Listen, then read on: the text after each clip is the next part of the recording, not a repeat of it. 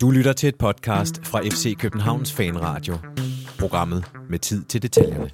For rekorder om clean sheets, udelukkende sejre i tyve toogtyve, mesterskabsduft og ni point til F C Midtjylland, så tabte vi tre i Silkeborg. Så der var lige en hel del, der blev swipet af bordet. F C Københavns Fanradio skal i dag kigge nærmere på nederlaget i går, skær torsdag i påsken. Vi skal øh, snakke om stemningsboykot på mandag til Derby, og så skal vi selvfølgelig kigge på den fodboldmæssige del også. Velkommen indenfor. Mit navn er Jonathan Folkvar. Jeg har i dag en gæst i fanklubbens lokale. Mathias Holm Stenstrup sidder overfor mig. Velkommen til, Mathias. Tak skal du have. Og så har vi dagens anden gæst. Uh, han sidder derhjemme. Uh, han hedder Nikolaj Ingemann. Velkommen til dig, Nikolaj. Tak skal du have. Hvor mange, hej, hej. Hvor mange hej, hej. snaps har du fået den her påske? Øh, jeg drikker ikke snaps. Du drikker ikke snaps. Nej, men jeg har lovet at, Nicolai, jeg har lovet at spørge dig om, hvad er det bedste, du har oplevet siden sidst, der havde med fodbold at gøre, der ikke handlede om F C København? Øh, Brøndby tabt. Brøndby tabt. Det skal vi lige nævne. Det er, det er sjovt at nævne, når vi selv har vundet. Men ja, vi kan godt lige nævne det. Det altid, men derfor er det jo, kan vi lige så godt fremhæve det også. Men vi kommer selvfølgelig ind på det senere, fordi vi skal, lave, øh, vi skal snakke om kampen øh, på søndag.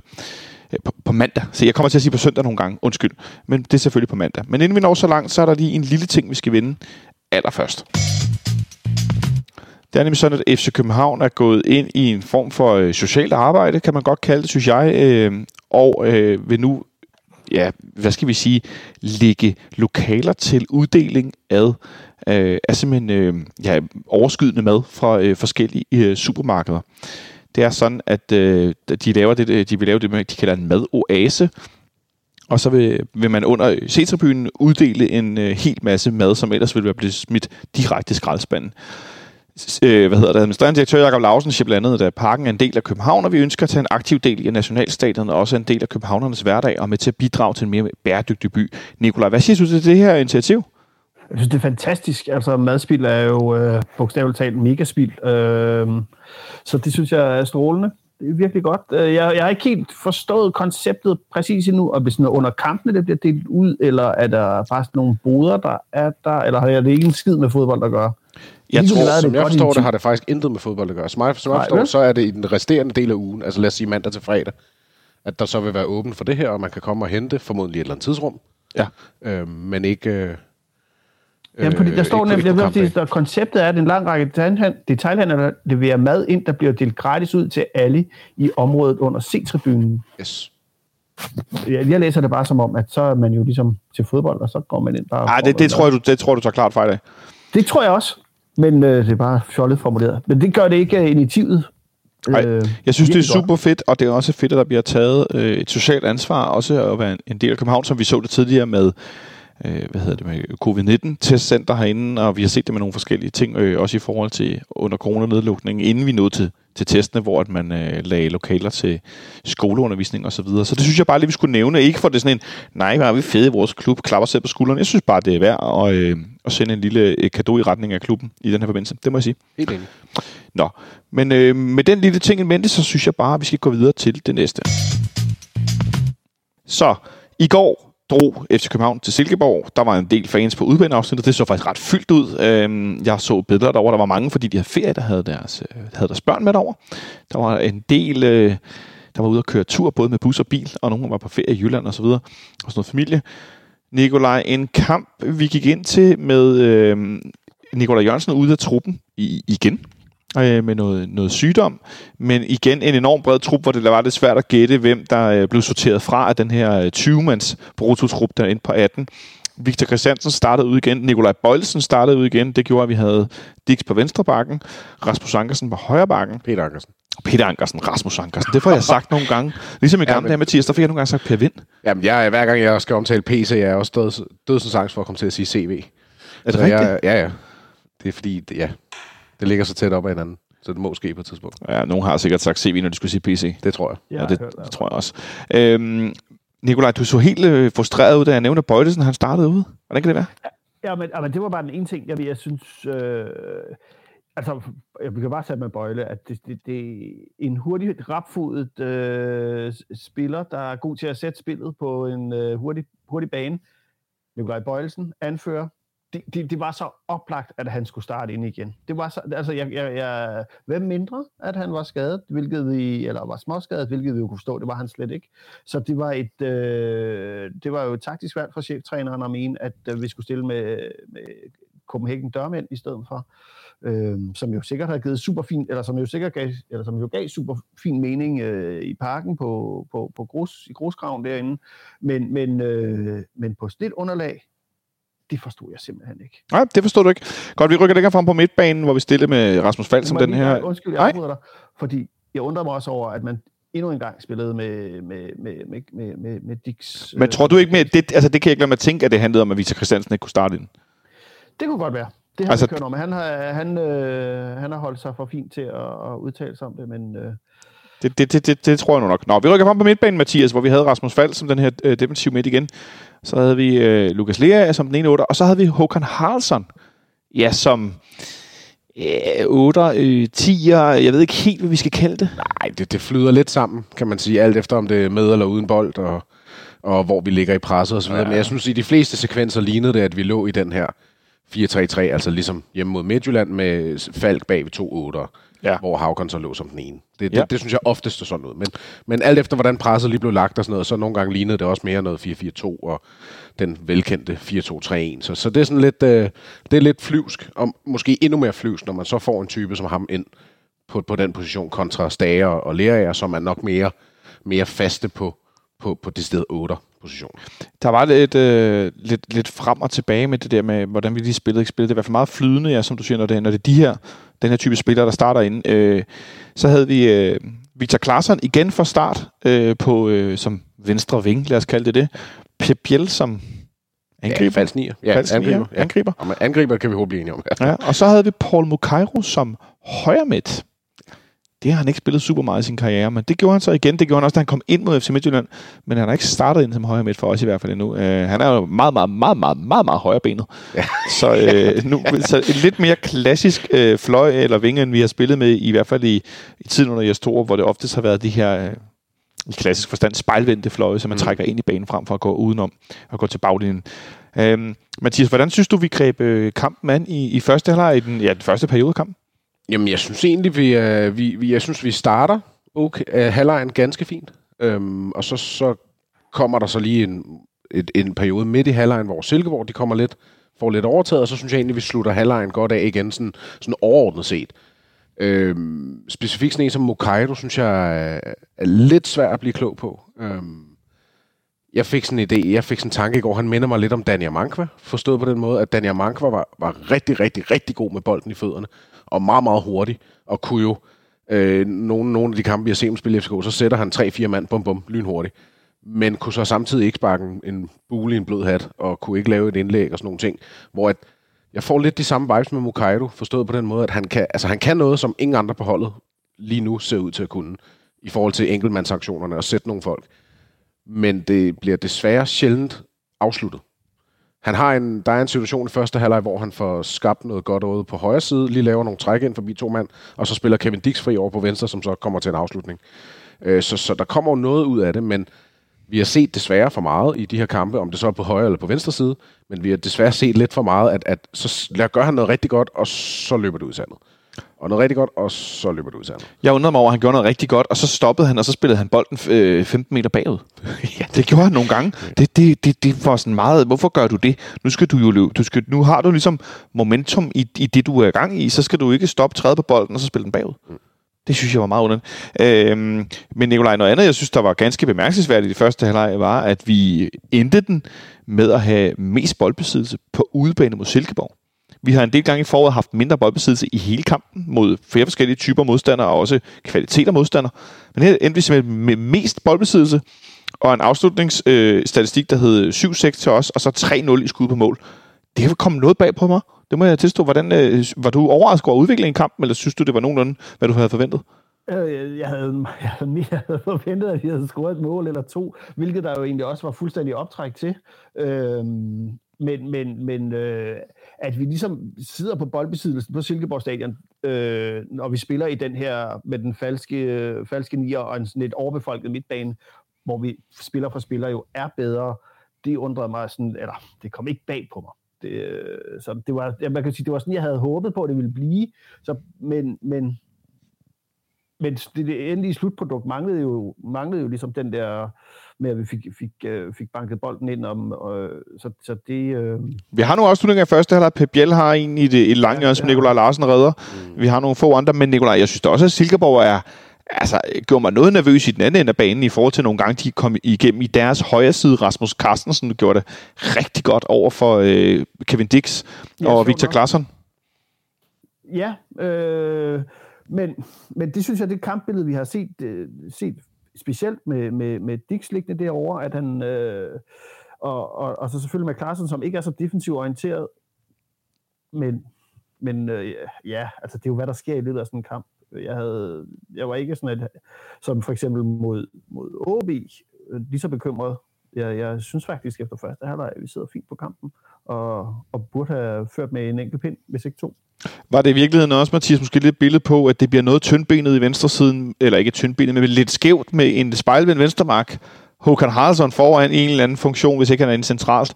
Og så Victor Claesson, der skal dække det her øh, godstog af en højre side, som Silkeborg har kørende. Ja, jamen det, det, det synes jeg helt klart, at der, der, det, det skaber det problem, at der ikke rigtig er nogen, der kommer på ydersiden af, af, af Silkeborgs, deres højre side af forsvaret. Fordi, som du siger, at vi har en, en spejlvendt bak, som gør det fint defensivt, men han søger jo ikke baglinjen med indlæg med venstrefoden. Claesson er god til rigtig mange ting, men han er umiddelbart, umiddelbart indtil videre, slår han mig ikke som, som hurtigløber og, og superdribler i den forstand. Så han er heller ikke typen, der søger ned. Så, så vi mangler en dimension i vores spil, i og med, at vi, vi, vi enten skulle have haft V K, eller måske en Mukairo derovre, som er den der mere udfordrende type. Det er selvfølgelig nemt at sidde og sige bagefter, men, men det, det, det synes jeg klart var et resultat, man kunne se af det. Men omvendt, øh, i første halvleg er vi i kontrol, vi har mest boldbesiddelse, vi har flest afslutninger. Silkeborg presser os nogle gange, kommer lidt igennem, kommer ikke rigtig til farlig afslutning, øh, men øh, det, altså, med tanke på de mange, i hvert fald i mit perspektiv, ikke så gode halvleg, vi har, første halvleg, vi har spillet, specielt her i foråret. Var du så fortrøstningsfuld, da vi gik til pausen i forhold til, at det ville blive sådan lidt mere, øh, at det nye F C K lidt klassisk, at nu er første halvleg måske ikke så mange mål, måske ikke så mange chancer, så i anden halvleg får vi skiftet lidt ud, presser dem på bredden, og så vinder vi den her fodboldkamp. Jamen, det var præcis det, jeg tænkte. Altså, det var lige akkurat det, du siger. Altså, kæft, hvor klog så. Jamen, det er jo det, ikke? Altså, men, men netop det der med, at man kunne se et kampbillede, som man havde set nogle gange nu, at man kommer til halvleg, øh, og, og du ved, det står nul nul, og, og, og vi ligner endnu engang et hold, der godt kunne ende med at gå fra banen uden at lukke mål ind. Og så plus den her bredde, vi har vist i de forgangne kampe, med at det er ligesom at bænken, der har været inde og kommet ind og, og helt eller delvis vundet kampene for os. Og det gjorde mig meget, meget fortrøstningsfuld i halvlejen. Ja. Nikolaj, hvordan synes du, vi starter anden halvleg? Oh, jeg synes jo nærmest, som vi slutter første halvleg. Jeg, jeg, jeg synes ikke, at det, det som vi har set... den gode halvleg og den dårlige halvleg. Øhm. Ej, så, så firkantet var det ikke. Det var ikke sådan, at første halvleg var helt sløjt, nu skulle anden blive god. Det var sådan... Øh... Jeg, jeg synes, at det var bare... Det, det fortsatte som, som, øh, med, med, med, med de mangler, som, der, som jeg synes også, man kunne se i første halvleg. Øh, at vi manglede en targetman op foran til måske nogle gange at få lagt presset spillet lidt, øh, lidt længere op, og at Rasmus Falk lå lidt for langt tilbage, fordi at vi ikke havde Boilesen til ligesom at distribuere nogle gode, nogle gode kugler ned bagfra. Øhm, så så jeg, jeg, jeg havde håbet på, at der ville komme nogle hurtige udskiftninger, øh, som kunne lægge øh, Silkeborg lidt mere under pres, men det, det, det var i hvert fald ikke noget, der faldt heldigt ud, synes jeg. Nej, fordi Mathias, noget der undrede mig, var i starten af anden halvleg, der er en af dem, der stod allerstærkest for mit vedkommende. Øh, det var Paul Mukairo, som havde spillet en ikke så god første halvleg. Han har haft bold meget, men det var ikke lykkedes så godt. Og jeg synes, han startede rigtig godt i anden halvleg. Og så da han var i gang med, han havde nogle gode aktioner og noget, så blev han skiftet ud med Rooney. Ja, jamen, ja, ja, ja. Jeg, jeg, jeg tror måske, at det falder tilbage på, på det her slutprodukt. Altså, at, at jeg, jeg forestiller mig, at, at, at trænerbænken, Jes og teamet, de har tænkt, at, at man ligesom ikke fik noget ud af det. Altså, og nu var det, nu var det alligevel kørt i, hvad, tres minutter, eller femoghalvtreds, eller hvornår han bliver... seksoghalvtreds, femoghalvtreds, ja. Øhm, men, men at man ligesom ikke fik det sidste ud af det. Og så valgte man simpelthen at prøve noget andet. Og Victor Claesson har bare indtil videre vist sig som, som en, en, en kvalitativ tilføjelse til vores hold. Så jeg kan godt forstå, at det ikke er ham, man tager ud, hvis man gerne vil have Rooney ind. Ja. Og så var det måske ved udelukkelsesmetoden, det blev Mukairo. Fordi jeg synes sådan set også, som vi snakker om, Mukairo, han har Ja, han har nogle af de her ting, der, der, der gør ham helt speciel på en eller anden måde, hvor det kan se ud, som om det er rigtig, rigtig skidt, fordi det ikke lykkes. Men omvendt så er han også den eneste, der, der lykkes med at lave nogle af de ting, der så fører op til, at han så ikke lige helt får det afsluttet. Så det er sådan, det er sådan lidt tvetydigt med ham på en eller anden måde. Mm. Han bliver skiftet ud, og nærmest, øh, ja, jeg får lyst til at sige, øh, for det øjeblik, han går ud, der mister vi momentum i kampen. Det, det, det er nærmest sådan et knips, og Nicolaj, så går der ikke mere end tre minutter. Øh, og så scorer Silkeborg til et nul. Yeah. Uh, og, ja, det, og det er jo hvad det, det er, er det et par minutter efter, at uh, Pep Biel lige har haft den her friløber, som han ja. Ja. skal score på, ikke? Og så, hvis du ikke scorer på din, øh, dine muligheder, ja, så går det lynhurtigt den anden vej. Øh, Lea prøver at, ligesom at stoppe, øh, kommer lidt kluntet ind i en måde at blokere en bold, og så, jeg ved heller ikke, hvorfor Grabar ikke øh, går ud efter. Han ser ud, som om han er fuldstændig fanget. Øh, så, ja. Vi bliver spillet noget tynd, Mathias, i vores egen øh, højre side. Øh, Peter Ankersen går op på en bold, halvt går op i et pres. Lukas Lerager forsøger at sådan, jeg, helt flugte bolden væk, men snitter den kun med foden. Og så er der ellers motorvej i, til Silkeborg i venstresiden. Ja, jamen, det, det er jo det. Altså, det er netop, som du siger, at, at Peter Ankersen han får skubbet op, og dermed er Lerager nødt til at prøve at komme ud og lukke af. Og det lykkes ikke, og så er der bare åbent. Øhm, og der er ligesom ikke nogen, der når ned og, og dækker op for Wallis bagefter. Jeg ved ikke... Det gør, altså, jeg kan jo ikke, man kan jo ikke klandre Peter Ankersen, hvis han ikke er hurtig og ikke kan nå det. Men der er helt tydeligvis ikke nogen, der kan nå ind i det rum, som det virker ret stort, det rum, Wallis han, han får afslut i. Øh, ja, det, det, det, det er ikke sådan super godt, men det er ikke det mål, der irriterer mig mest. Det kan jeg godt afsløre allerede nu. Nej, og det er jeg sådan set enig med dig i. Øh, men noget, jeg lagde mærke til allerede i den situation, og som jeg synes var meget øh, gennemgående for resten af halvlejen, var, at i forbindelse med, at vi kommer bagud et nul, det første mål, vi lukker ind siden, Øh, hvad hedder det, Luka Prip scorer op i Aalborg yes. i efteråret. Det er ret voldsomt. Øh, så skal vi frem på banen. Og vi, øh, det er tydeligt at se, at vi efterfølgende skubber spillet frem, og det efterlader Rasmus Falk enormt isoleret på den her, den her sekserposition, eller bagerste midtbane. Jeg synes altså, det er en sekserposition. Øh, og det kan han bare overhovedet ikke, øh, hvad skal man sige, ikke administrere, fordi det er dårligt, men det kan han slet ikke opfylde, det, de krav, der pludselig bliver stillet. Og det skaber... Det er simpelthen for hurtigt. Jamen, det skaber ekstremt meget plads til Silkeborg i resten af kampen. Men i det hele taget, det her restforsvar, hvor det jo er øh, Håkan, det er Falk og det er Lerager, der skal ligesom falde ned øh, på kanten af feltet, når bolden er ude i siden og sådan dække af. Der er bare, altså, hvis man ser highlight, highlightsene, der er så mange gange, hvor der er så meget plads i et område. Mm. Så vi kan sidde og råbe og skrige på Khocholava og på Vavro og på Grabar, hvorfor gør de ikke mere? Men for mig at se, handler det faktisk mere om, at den her midtbane overhovedet ikke var sat op til at skulle dække op. Nej, nej, nej, men det er den ikke, og det er jo interessant, at det er første gang her i foråret, at vi er bagud, i hvert fald i Superligaen, og derfor skal jagte noget, hvor at, at et, det er første gang, at vi ikke har en, en status quo, hvor som, okay, som udgangspunkt, så bliver den uafgjort, hvis der ikke sker mere nu. Første gang, vi skal jagte, og det, det er lidt skræmmende at se, hvad det i hvert fald i går gjorde ved vores organisation, fordi det er, som, som du skitserer, det er den... Altså, det er sammenhængen mellem vores defensive og vores offensive organisation, der er fuldstændig mærkelig her, som, som efterlader de her kæmpe huller. Øhm, og det, det, det synes jeg er lidt skræmmende, at, at det, det så hurtigt bliver slået helt ud. Og det er selvfølgelig nemt at drage en konklusion på, på baggrund af en kamp, men, men det er, når det er første gang, man ser det her F C K-hold, der ellers har set så solidt ud, være bagud, og, og det så sker, så, så, så, så bliver jeg lidt nervøs. Det, det må jeg nok erkende. Nikolaj, i Superligaen, der er det første gang, siden vi taber ude i Brøndby den fireogtyvende tiende, at vi overhovedet er bagud. Det vil i sig selv ret imponerende. Er det det? Ja. Ja, det er det. Var vi ikke bagud op i Aalborg først? Nej. Nej. Nå, okay. Nå, det føles sådan. Øh, altså, men, det, det, det er godt nok, det er godt nok længe siden. Ja, det er, det er så længe siden, at, at der, min, min hjerne ikke kan kapere det. Nej, det passer ikke. Øh, Lukas Lerager scorer til et nul i Aalborg, og så udligner Luka Prip. Det er rigtigt. Det er, det er sådan, det hænger sammen. Øh, ja. Det, øh, og vi var bagud ja, i Parken, og vi var øh, vi kom også bagud mod P S V og så videre, men, men, men det, de... ja, men det vil sige, det var jeg havde egentlig troet, vi var kommet videre, det vil sige, når vi skal slå tilbage, at vi var bedre til ligesom at have en mere defineret plan på, hvordan får vi flyttet spillet hurtigere op øh, på modstanderens banehalvdel og faktisk også få noget ud af det i stedet for ligesom stadigvæk at, at virke som om vi skal spille omstillingsspil. Øhm, De...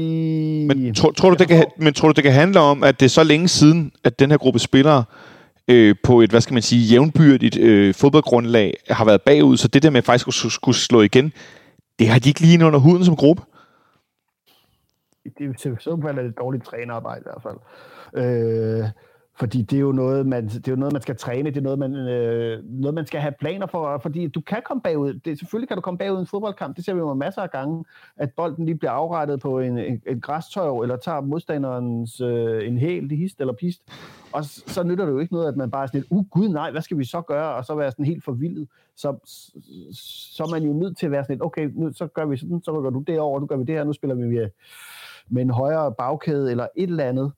Ja, men, men, der gik heller ikke langt. Ja, vi prøver, jeg, jeg ser i en periode, at vi bare prøver at forspille det samme spil, som vi lykkedes forholdsvis godt med, hvor kan man sige, vi var uheldige, vi ikke var foran i første halvleg, men, men øh, det bliver sgu, det, det, der bliver længere og længere mellem snapsene i den måde, vi vælger at spille på i går i, i, i kampens øh, sidste tyve minutter. Ja, det skal jeg love for. Øh, efter syvogtres, der Kevin Diks endnu en gang i kampen, i forøvrigt i fællesskab med Peter Ankersen, har afsluttet for syv hundrede og halvtreds kilometer afstand, øh, efter han har løbet rigtig langt med bolden også. Så det også bliver sådan noget, øh, det, det er en god afslutning, men der var rigtig mange afslutninger fra de to backs i går, til min store forundring. Bliver han skiftet ud med øh, Victor Christiansen, der så kommer ind som venstreback, som, hvor jeg så tænkte, Mathias, nå, nu kan vi få det her bredde, vi får en venstreback, der kommer øh, ja, mere naturligt, og også i opdækning og så videre.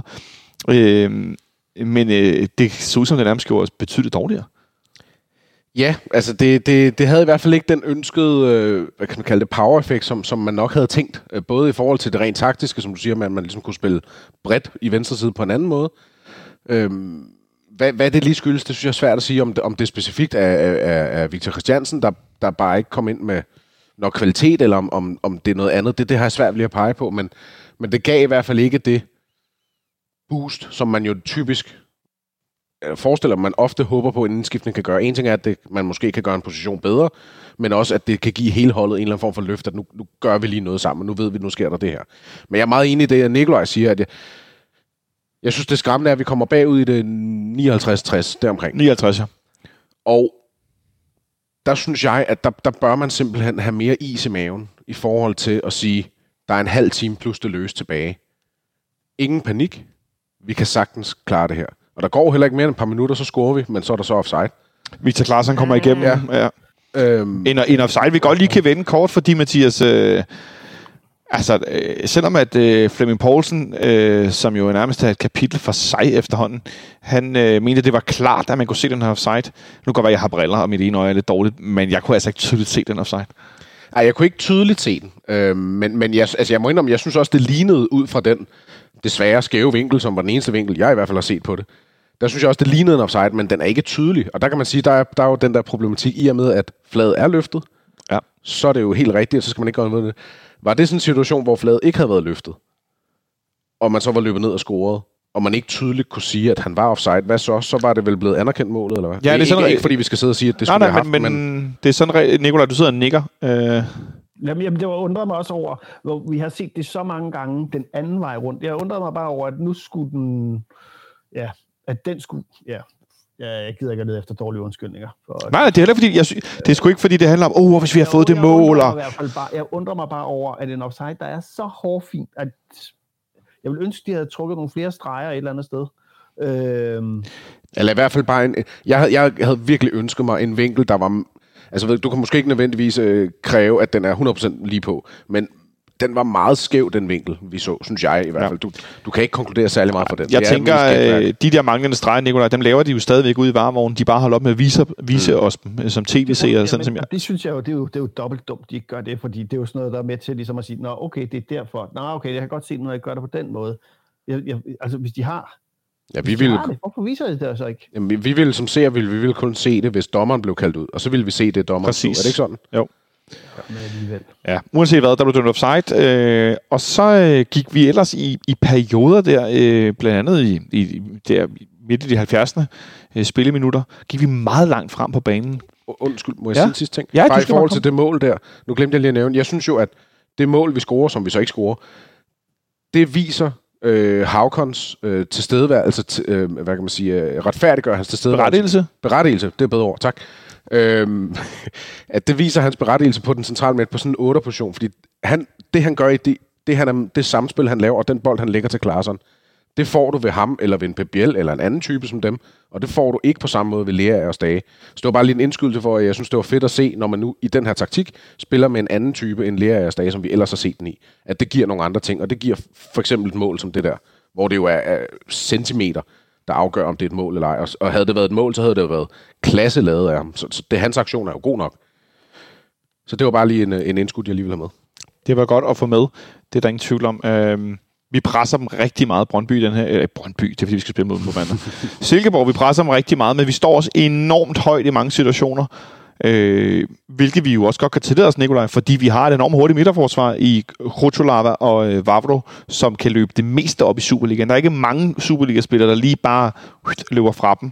Og hvis de, hvis de løber fra den ene, så tænker jeg, så kan det være, at den anden kan nå at komme op i, i Gustavs fart, og så er man i hvert fald ikke løbet for den dørmand. Øh, men ikke desto mindre... Så skal jeg hilse at sige, at der er fuldstændigt åbent hus efter fireoghalvfjerds minutter. Ja, det er, det er både åbent hus med ja, alle vinduer, og også åbnet af det hele. Altså, det er jo helt... Øh, altså, det, det, det, det, det, det er jo et flot omstillingsmål, men hold kæft, hvor står vi dårligt placeret, og hold kæft, hvor der er et dårligt tilbageløb. Og hold kæft, altså, det... Ja... ja. Ja, ja, du, du er lidt rystet, Mathias. Er du også rystet over, at, at man kan få lov at lave den klassiske vend på midterlinjen, så er du ikke offside, selvom at du er længere øh, nede mod modstanderens baglinje? Det, jamen, jeg, jeg har næsten ikke ord for, hvad, hvad, hvad, hvad der sker i den situation. Jeg, jeg, jeg, jeg, kan ikke, jeg kan ikke mindes nogensinde at have set en, en angribende spiller være, jeg ved ikke hvor mange meter, øh, bag ved forsvaret, som han er i den situation. Men selvfølgelig stadig onside, fordi han er på egen banehalvdel. Altså, det er, det er fuldstændig hjernedødt, at der ikke er nogen, der, der ser ham.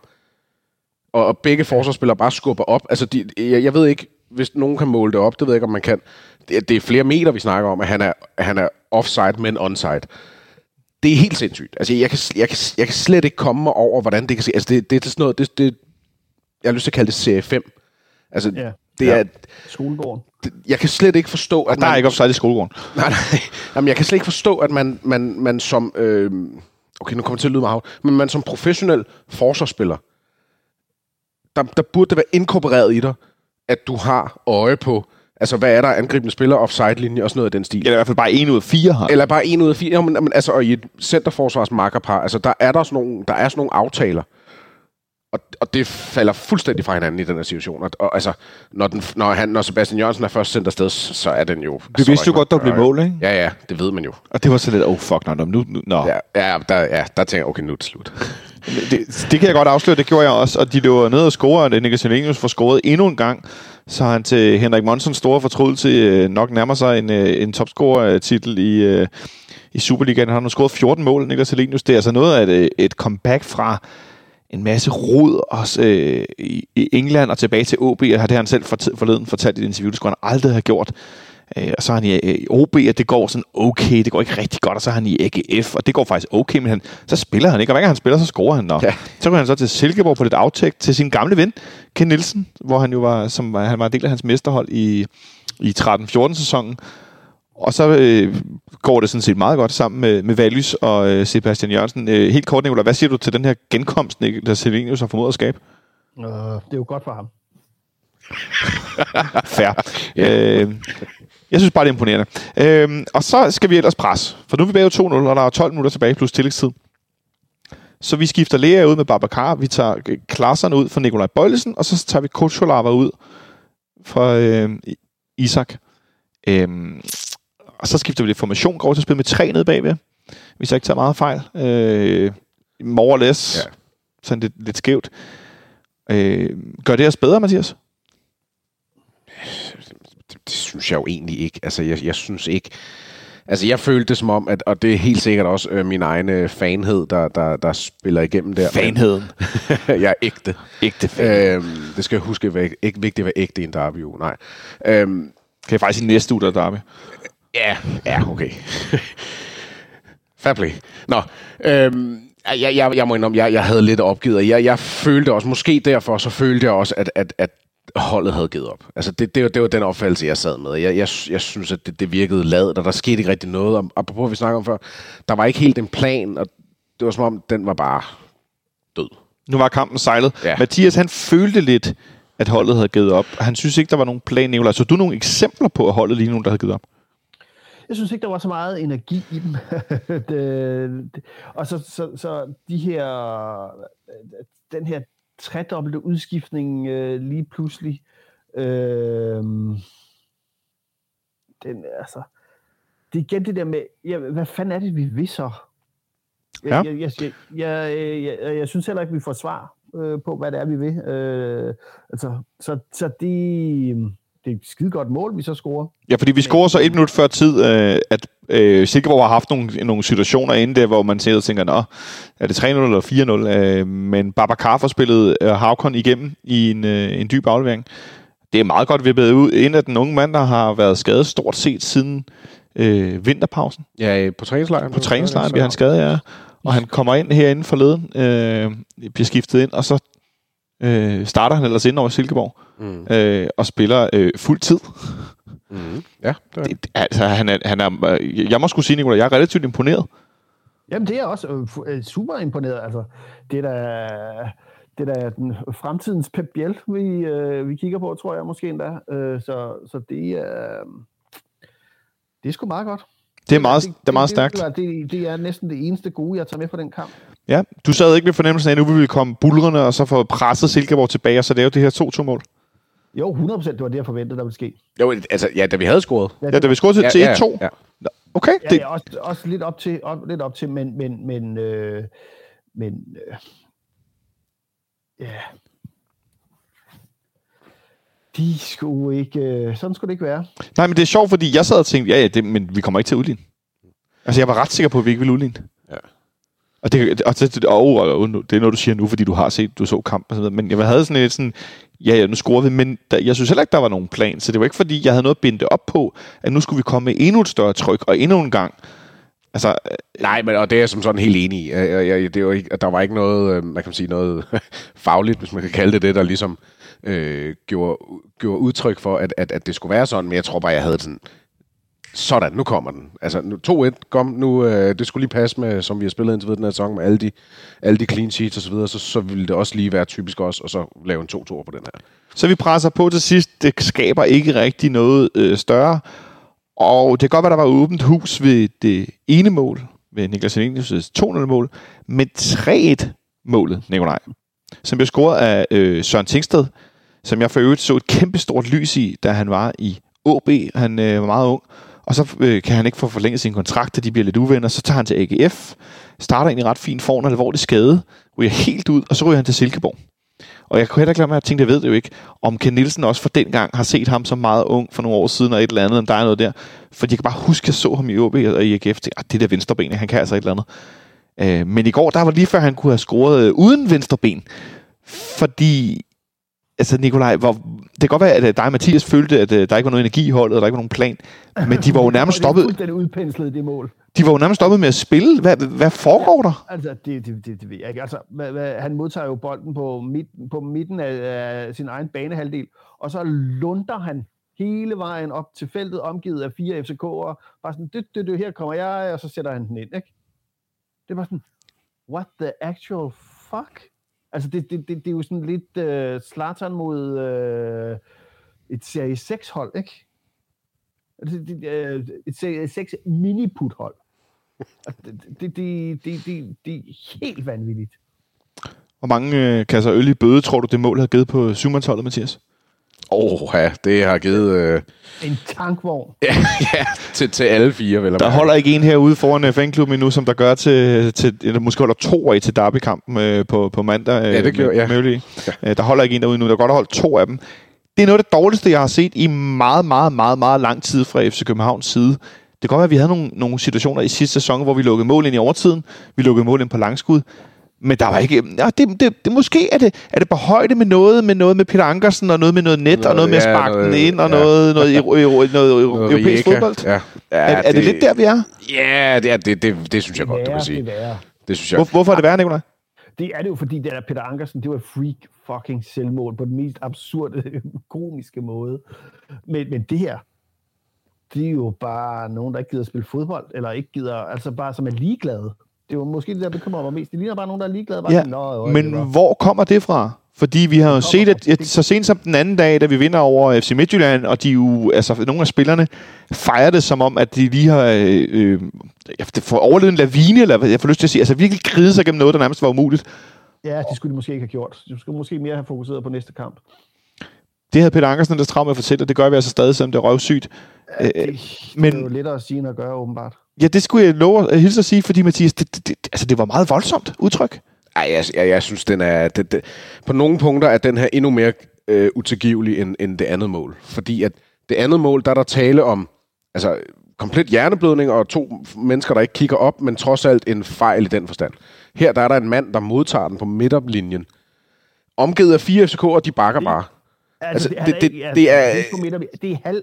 halvvejs nede mellem... Nå ja, det er det måske endda. Ja. Jamen, det er endnu længere. Det er tres til halvfjerds meter fra mål. Men, men, og, og, og Boilesen, altså hvis vi skal starte med en eller anden, Boilesen, han, problemet er, at han, ender, han starter med bakke, og så skaber det en situation, hvor at på et tidspunkt, så, så får Boilesen sat sig i en situation, hvor han ikke længere kan gå op på ham, fordi hvis han går op på ham og taber den duel, så er han igennem helt alene. Fordi der ikke er nogen andre, der er kommet med tilbage. Så altså, der er jo flere fejl det der. Der er nogen, der, er nogen, der skal gå på ham, så, og ud over Boilesen. Eller også så skal Boilesen gå på ham med det samme, mens man er så højt op i banen, mens der stadig er to-tre andre omkring ham, som nemt kan fange ham der. De skal, ender sig selv i, for, på grund af ugidelighed, eller, eller hvad det er, at, at det er så nemt for os at sidde her, det ved jeg godt, men på grund af, på grund af det, så skaber det en situation, hvor at, at, at, at de for, på en eller anden mærkelig måde får de jo lullet ham ind i en trakt, hvor han bare bliver sat hen i scoringsposition, og de sætter sig selv i en situation, hvor de, hvor de ikke kan gøre noget. Og det, det, det, det, det, ja, det har jeg næsten ikke ord for. Altså det, det er meget, meget frustrerende at se på. Og det er jo en kæmpe kontrast til, hvad vi ellers har set de sidste mange kampe. Det er nemlig en meget, meget stor kontrast, øh, Nikolaj, som gør, at vi ender med at, øh, at tabe kampen med tre-et. Det kan godt afsløre. God. Det kan godt afsløre, at det var der ikke nogen, der troede, da vi sad herinde i mandags og lavede optag til kampen. Det, det var det ikke. Jeg havde troet, vi var bedre. Ja, jeg havde også troet, vi var bedre. tre-nul. Øh, og vi grinede, at Brøndby tabte øh, tre-nul i Silkeborg, og nej, hvor var det sjovt, og så videre. Ikke? Det gør jeg også, men ikke desto mindre, så nu har de nu øh, i den her sæson, øh, de har, øh, jeg tror, hvad var det, der var en, der skrev, har de sammenlagt målscore mod Brøndby F C København på ni-et, eller noget i den stil. Øh, det er sådan rimelig, øh, mm, vi har spillet yeah. to-nul mod dem nogle gange, øh, øh, nul-nul mod dem to gange, prøvede jeg at sige. Øh, så vi ender simpelthen med at tabe med tre-et. Og en ting er, at det for os, Mathias, var lidt af et wake-up call som fans, men tror du også, at det var et wake-up call for, for, for, for spillerne? Det håber jeg. Altså det håber jeg virkelig, at det har været. Jeg håber, at det her det får lidt samme øhm, øh, reaktion, som, som jeg vælger at tro på, det gav, da vi tabte ude i Brøndby fire-to fireogtyvende oktober, som ja. du har tidligere nævnt. Fordi at, at efter vi tabte derude, så havde vi jo ikke så ikke tabt siden før i går. Og det er som om, at det også skabte en trodsreaktion. Altså, øh, jeg kan også huske, at i vores sidste mesterskabssæson, der snakkede man om en kamp i Hobro, som skelsættende, hvor at, at vi virkelig var dårlige. Nej, i Vendsyssel. Det var, var det. det var i Vendsyssel, ja, og der fik tak. jeg, øh, apropos Nicolai Boilesen og dårlige præstationer, der mister han bolden, så de scorer til to-et. Ja, det er rigtigt. Jeg fik tweetet, at han skulle trække sin månedsløn, fordi det var simpelthen så dårligt. Ja, men, men apropos, altså, jeg, får, jeg får lidt det samme vibes af, at, eller jeg håber på, at, at, det, er, at det, det bliver reaktionen, at man... man, man på den måde får brugt det til noget, og så samler sig op igen fra på mandag, og, og kører, kører i mål. Kører i mål, ja. Nikolaj? Ja, jeg vil bare sige, hvornår, øh, hvornår tabte vi med øh, plus to mål sidst? Altså Superliga-kamp. Superliga Åh, oh, dammit. Superliga-kamp. Øh, ja, det er ved at være noget tid siden. Det er, øh, åh, det er i hvert fald ikke denne sæson. Nej, det er det ikke. Nej, fordi der har vi tabt, øh, vi har tabt til P S V, og så har vi tabt til Nykøbing. Åh, oh, ej, stop. Åh, ja, ja. oh, der havde jeg lykkelig glemt. Det, det, det var jo så en anden. Ja, okay, okay. Undskyld for lige at nævne den. Og hvornår har vi sidst tabt med, med to mål? Åh, oh, det er ved at være længe siden. Åh, øh, oh, det ved jeg godt. Ja, det gør du selvfølgelig. Det er, øh, er det Jes Torps første kamp som træner? Nej, dog ikke, dog ikke. Er det ikke det? Nej. fire-nul i Herning? Nej. Nå? Altså i Superligaen? Det er ikke hans første kamp. Øhm. Det er den toogtyvende april to tusind og enogtyve. Ah, okay, det er ikke hans første kamp. Du var meget tæt på. Det er hans tredje, fjerde, femte kamp? Nej, der er mange første. Det er, nej, nej, nej, nej. Ja, det er hans anden øh, kamp. Hans første kamp er Varta, hvis det er det, du mener. Ja, men så er det hans anden kamp som træner. Nej, nej, nej. nej. Men det er ikke den. Du siger toogtyvende april toogtyvende i fireogtyve enogtyve, så der har han været træner i et halvt år. Ja. Der taber vi fire et i Herning. Ah, jeg sprang en over, undskyld. Yes, undskyld. Du sprang lige en over. Men ja, lykkeligt glemt.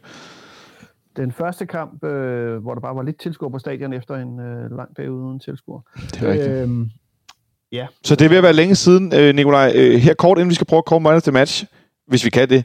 Det tror jeg godt, vi kan. Øh, hvad, hvad tror du, det kan komme til at betyde for den her gruppe? Fordi en ting er, som Mathias er inde på, han håber, det kan blive en trodsreaktion. Det var en gammel gruppe, hvor spillerne kendte hinanden noget bedre. Nu er der en del nye spillere inde. Der er ikke så mange relationer øh, endnu, tænker jeg. Hvordan tror du, det kommer til at, øh, at påvirke den som, som, som trup? Ja, altså, hvad skal man sige? Det er jo modgang gør stærk, hvis, det, hvis man kan håndtere det, ikke? Øhm, så, så jeg tror, der er noget agerighed, der ligesom er, nu skal det her, det fandme, nu skal det her lige fikses. Øh, så, så jeg tror ikke, det er noget, der påvirker noget negativt over længere. Det, det tror jeg ikke. Jeg tror, jeg tror det var en uh, totalt kollektiv uh, off-day. En egentlig, en egentlig svipser. Hvad siger du, Mathias? Jeg vil bare sige, at, at, at, at det, der så alligevel kan gøre mig lidt nervøs for, at det ikke bare sådan samles op, det er, at vores øh, konstituerede anfører øh, efter kampen i går går ud og, øh, og nærmest på børnefornærmet facon snakker om, at, øh, at han var blevet sat af holdet.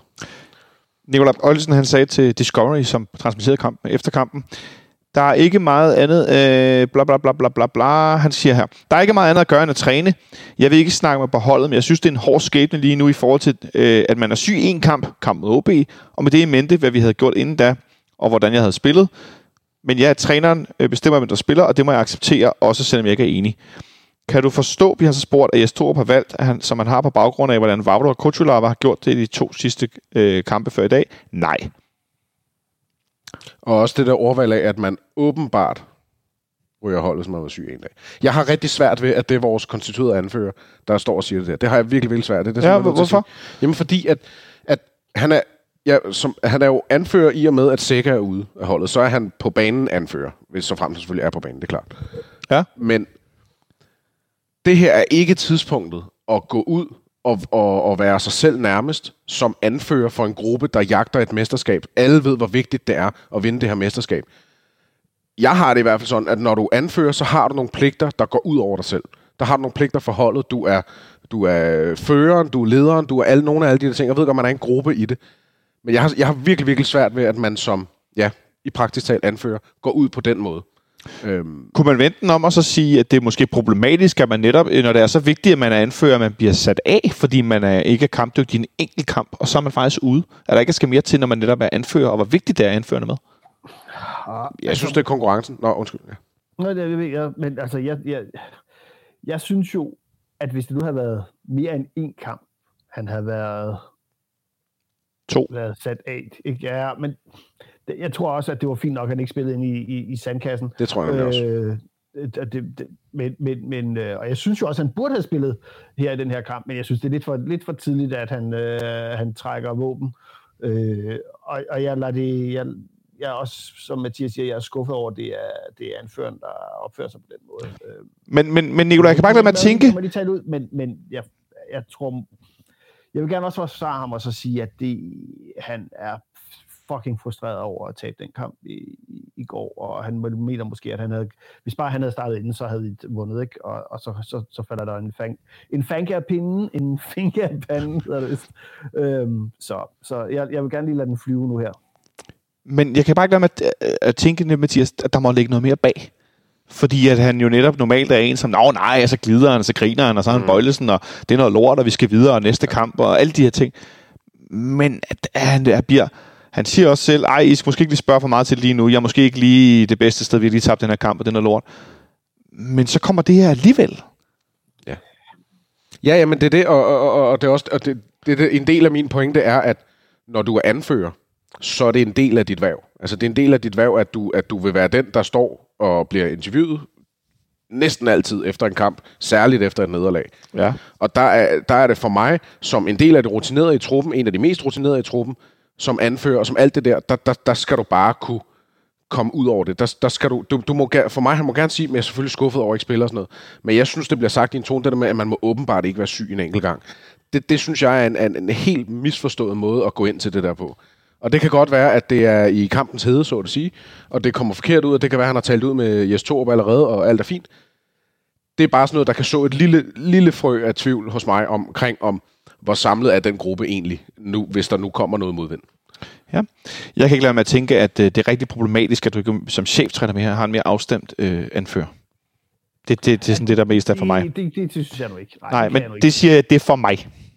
Så, øh, ja, ja, så, så jeg, jeg, men, du skal sgu have mere styr på, hvad, du, hvad, hvad, hvad din anfører siger, hvad ikke siger, inden, så han ikke ender med at stå og sige sådan, fordi det synes jeg er et problem. Så kan vi sige, at det er Boilesens ansvar, hvad han siger, hvad han ikke siger, men jeg synes godt det er lidt et problem, at man ender med at have en konstitueret anfører igennem seks til ti måneder, som ender sådan her. Det, det må jeg sgu sige, det synes jeg er et problem. Skulle man så tage anførerbenet fra ham? Nej, jeg synes bare, at man skulle være meget mere klar over for sin anfører, når man taler med ham om, hvorfor han ikke spiller. For det har han tydeligvis ikke været. Sådan, sådan læser jeg det. Øh, Nikolaj, en man of the match fra i går, kan vi kåre en? Øh, ikke ikke Boilesen. Øh, jeg, jeg, jeg synes, det, jeg synes fandme, det er svært. Øh, så kan du få lov at tænke, og så øh, får Mathias lov. Karlsson måske, ikke? Karlsson? Ja. Ja, ja, ja. Jeg synes godt, man kunne sådan få lidt good vibes og sådan noget, give den til Karlsson, men jeg tror egentlig, hvis jeg sådan... Den første, der popper op i mit hoved, det var egentlig Pep Biel, men det er fordi, jeg synes, han er... På trods af, at han brænder en rigtig, rigtig stor chance, så har han også den, med, altså, der ligesom kommer til flest afslutninger og har en god... Øh, en god øh, langskudsforsøg, hedder det vel. Ja. Øhm, så, så jeg tror, jeg ender på ham, øh, egentlig. Ja. Ikke nogen sådan super oplagt Karlsson, og Pep Biel, jeg havde også Karlsson. Øh, jeg synes, han var involveret rigtig meget. Det var, øh, det var fedt at se fra den, øh, fra den unge mand. Øh, om han øh, starter inde øh, på søndag, som så er på mandag, så der fik jeg sagt det igen. Øh, det er fordi, det, vi aldrig spiller mandagen. Det øh, skal vi se frem mod lige om lidt. Men først skal vi lige snakke med formanden i fanklubben, Lars Thor. Godt. Jeg har ringet øh, Lars Thor, formand for F C Københavns fanklub, op, fordi det er sådan, at øh, vi rigtig gerne vil forstyrre Lars et øjeblik her langfredag. Øh, Lars, er du med i påskefrokosten? Nej, øh, jeg ligger på langs og, og fordøjer øh, oplevelsen i går i Silkeborg. Øh, lige sidder og funderer lidt over, hvad der gik galt der. Det er ikke sådan, du har hovedpine af det, vel? Uh, jo, men jeg ved ikke, om det lige er det. Det kan også bare være fadet. Men øh, det var sorgen, der skulle druknes hjem. Eller på vej. Eller hvad hedder det? Druknes på vej hjem. Okay, jeg kunne forestille mig, at der var langt hjem fra Silkeborg i går. Ah, det føles, øh, det føles ekstra langt, må jeg sige, i går. Det var ikke... Øh, det kunne godt være bedre i hvert fald. Ja, det har vi jo snakket om her, før vi ringede til dig, så det er vi jo meget enige i. Det var ikke det, det sjoveste. Men Lars, grunden til, at vi ringer til dig, er i, i din form af, hvad hedder det, som, som formand for, for F C Københavns fanklub, fordi at fanklubben står som, som medafsender på denne her, øh, hvad skal vi kalde det, pressemeddelelse nyhed, som er blevet lagt ud blandt andet på f c k f c punktum d k, der omhandler tifo og stemningsboykot de første tredive minutter til derby på mandag. Ja. Øh, og det er et boykot, der bliver øh, ja, ikke opfordret til. Det er et boykot, man har sat i, i søen, efter at Divisionsforeningen øh, på opfordring fra politiet har, øh, hvad skal man sige, besluttet, at der ikke må være udebanetilskuere til de næste to derbys. Altså det på mandag, og så det, vi skal spille i mesterskabsspillet ude i Brøndby. Øhm, kan du ikke prøve at forklare mig, hvad det er for en, en, en tankerække, der står bag, at man som, øh, som fanklub er medunderskriver på den her meddelelse? Jo, altså først og fremmest handler det jo om, at øh, den videreførsel, den øh, udmelding kom tilbage med i slutningen af februar, hvor, hvor hele det der blev præsenteret. Og så handler det i bund og grund øh, om at måske at bruge de redskaber, man som fans har, ligesom til at råbe beslutningstagerne op for at komme i dialog. Det skal jo siges, at Divisionsforeningen har jo bare truffet det her, den her afgørelse øh, bare sådan hen over hovedet. Der vil vi jo for eksempel gerne øh, have været med på råd, eller i hvert fald bare få lov til ligesom at høre, hvad er bevæggrundene for, øh, og hvad, hvad kunne man gøre anderledes. Fordi jeg synes generelt, og det tror jeg de fleste er enige med, det der med, at kollektiv straf er jo ikke, det er jo ikke vejen frem, og det ødelægger jo i virkeligheden det produkt, de er så glade for at fremstille, nemlig derved ved, at der ikke kommer fans øh, her i Parken og, og i Brøndby, og det er vi jo frygtelig ked af. Det tror jeg ikke, nogen er ked eller hvad, hvad er i tvivl om i virkeligheden. Og så handler det egentlig også i virkeligheden, at, at når, når vi står som afsender, så først er det jo, at det er jo, at det er jo en opfordring, det er jo, altså det er en opfordring, man, altså der bliver bare ikke nogen organiseret øh, stemning på den måde, altså øh, det er jo det, der i virkeligheden er grund til det, og det er en, en opfordring, som der også står, kunne man have truffet øh, langt øh, strengere, kan man sige, eller, eller grovere beslutninger. Men, men nu var det, var det ønsket for, for de stemningsskabende fans, at det var det, der var. Og så, jeg kunne også godt se, for eksempel, at det måske var, ikke var tredive minutter, men, men det var så det, de ønskede, og det synes vi som fanklub, at vi godt ville bakke op om, fordi det her, der handler om et samlet fanmiljø, der i virkeligheden skal stå frem og så sige, vi vil gerne blive hørt i den her sag, og fordi, altså, hvor langt skal vi gå? Er det, er det, nu siger de det med mesterskabsspillet, men hvad med næste sæson? Hvad er parametrene af det hele taget for, at, at man ikke bare fortsætter med det her, eller finder på andre tåbelige ting? Altså, øh, senest har vi jo, for ti år siden var det jo noget med, med bus, man skulle derud, ikke? Øh, det var der jo også en, man kan sige, en foregående bestyrelse, som øh, opfordrede til at blive væk fra parken dengang. Vi har så truffet nogle andre, eller været med til at træffe en anden beslutning om, at det er så bare et stemningsboykot i første omgang. Og det handler igen om at, at sende et signal, og, og vi gerne i dialog med, med Divisionsforeningen i det her tilfælde.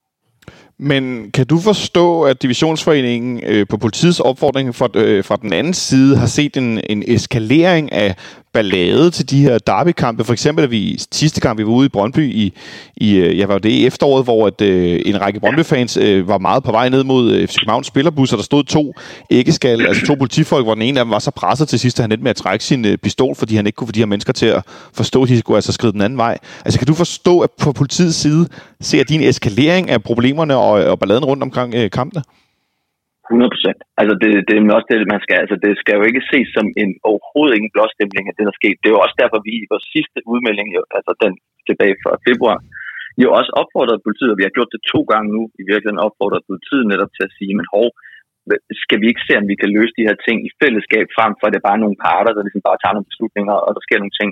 Og, og det er jo så lykkedes rent faktisk nu. Politiet har jo, både Vestegns politi og Københavns politi, har jo rakt ud til os nu og sagt, okay, det kan sgu godt være, at vi lige skal se på, hvordan vi kan afvikle det her, måske på en smartere måde, ved at vi rent faktisk alle parter snakker sammen. Så, så, så nu er vi og Brøndby Support jo blevet inviteret med til at komme ind og snakke på forhånd i forhold til derby. Nu er det ikke så aktuelt til de kommende to, men vi håber, at den dialog netop kan være med til at, at sige, men, hvor går det galt, og hvor er det, vi skal være bedre, og hvor er det, politiet skal være bedre.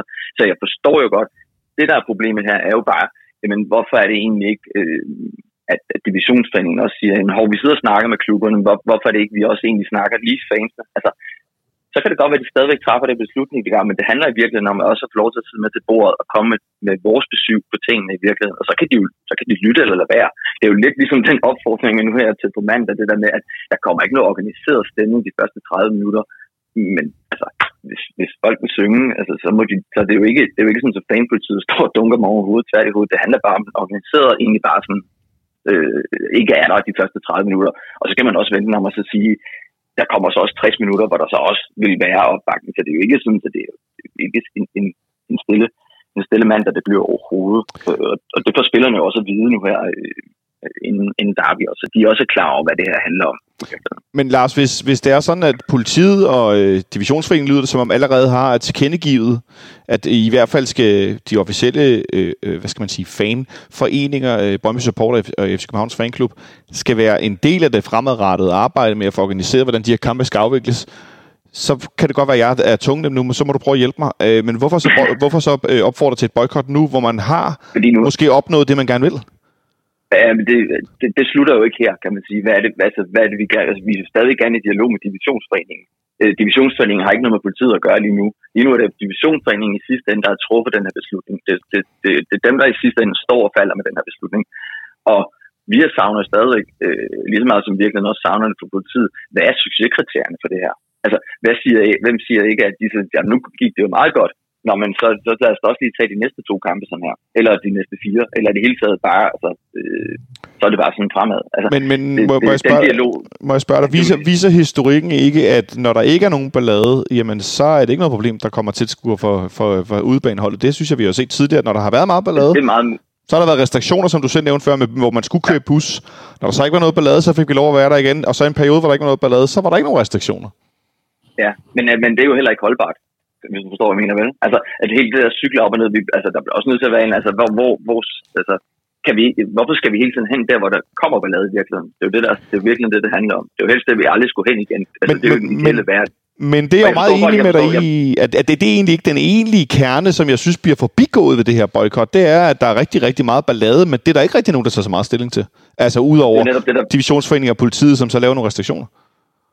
Jamen, det er jo så den, jo, det vil vi jo gerne, vi vil gerne hen til de der restriktioner, ikke skal omfatte, at man, man kollektivt er ude, eller, eller fjerner alle fans, øh, udbanefangs for den sags skyld. Det, det er jo den dialog, vi gerne vil have. Så sådan så det ikke netop ikke er det, det kommer til. Altså, at det er bare den måde, man gør det på.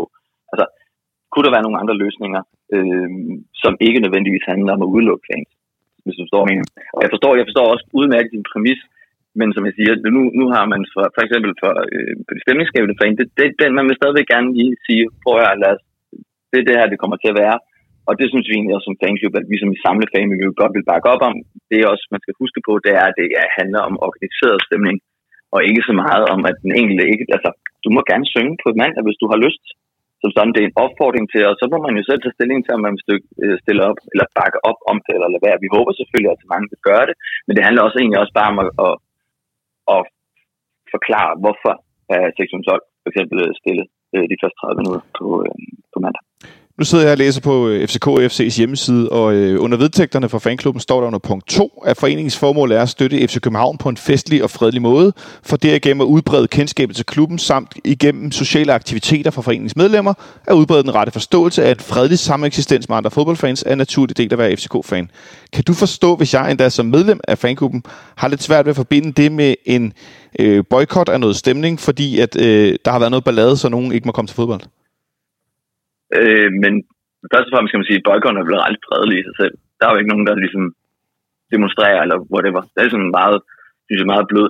Jeg kan godt forstå, at du synes det, men man, igen kan man så sige, at det handler også om fodboldpolitik, det her, i virkeligheden. Ikke? Og det er også det, vi er her for i et eller andet sted, det er at adressere de her ting, også på den lange bane.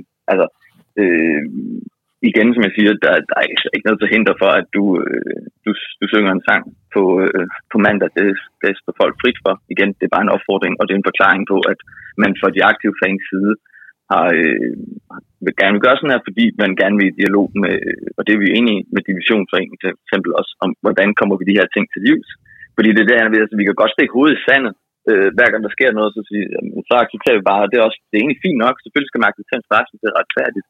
Det er jo bare det, når det begynder at blive sådan nogle kollektive udelukkelser øh, for noget, øh, som man måske ikke øh, som sådan øh, har ansvar i, når vi nu snakker om måske sikkerhedsmæssige fadæser ude i Brøndby. Øh, altså det var ikke, så vidt jeg ved, var det ikke F C K-fans, der pressede den der betjent til at trække øh, pistolen, øh, og det var vist heller ikke F C K-fans, der i første omgang kastede brosten efter politiet øh, op til kampen. Så, øh, så kunne man sige, at så kunne være, at man skal give på nogle andre parametre. Øh, Men, men for at svare på de spørgsmål i det hele taget, så det kan jeg godt forstå, men det er stadigvæk, det er jo, det er jo for netop at kunne skabe de bedste rammer for at komme ud til fodbold. Og det handler også igen om at, at kunne tale om de her ting, og snakke med politiet, komme i dialog med politiet. Og der er noget, der synes jeg alle taler, at hvis man ikke råber højt, så er, der jo ikke, så er alt det jo virkelig også til, så synes man måske bare, at tingene fungerer. Så, vi, så jeres håb er, er mere dialog med Divisionsforeningen, som jo faktisk er klubberne, inklusive vores egen, F C København, og så er det mere ja. dialog med politiet fremadrettet. Øh, er det noget, I er sådan, I, du, du siger, I allerede er blevet budt ind til møder med, med politiet, altså både Brøndby Support og F C Københavns fanklub, øh, ja. men øh, i forhold til Divisionsforeningen, er det noget, I også taler med F C København om, eller hvordan, bare her til sidst? Altså, det vil vi meget gerne snakke mere med F C København, kan man sige. Altså, nu handler det også om, måske også, at det kunne også være altså, fedt, at divisionsforeningen har kommet ud.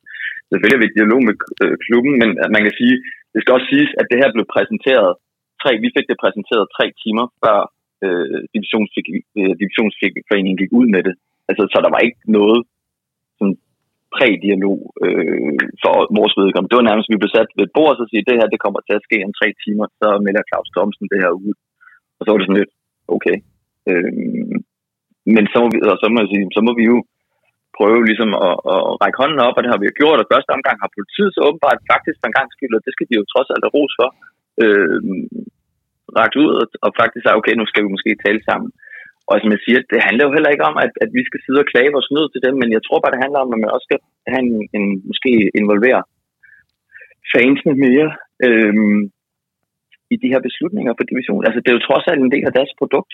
Det er jo fansen. Altså, det er jo det, de lever af.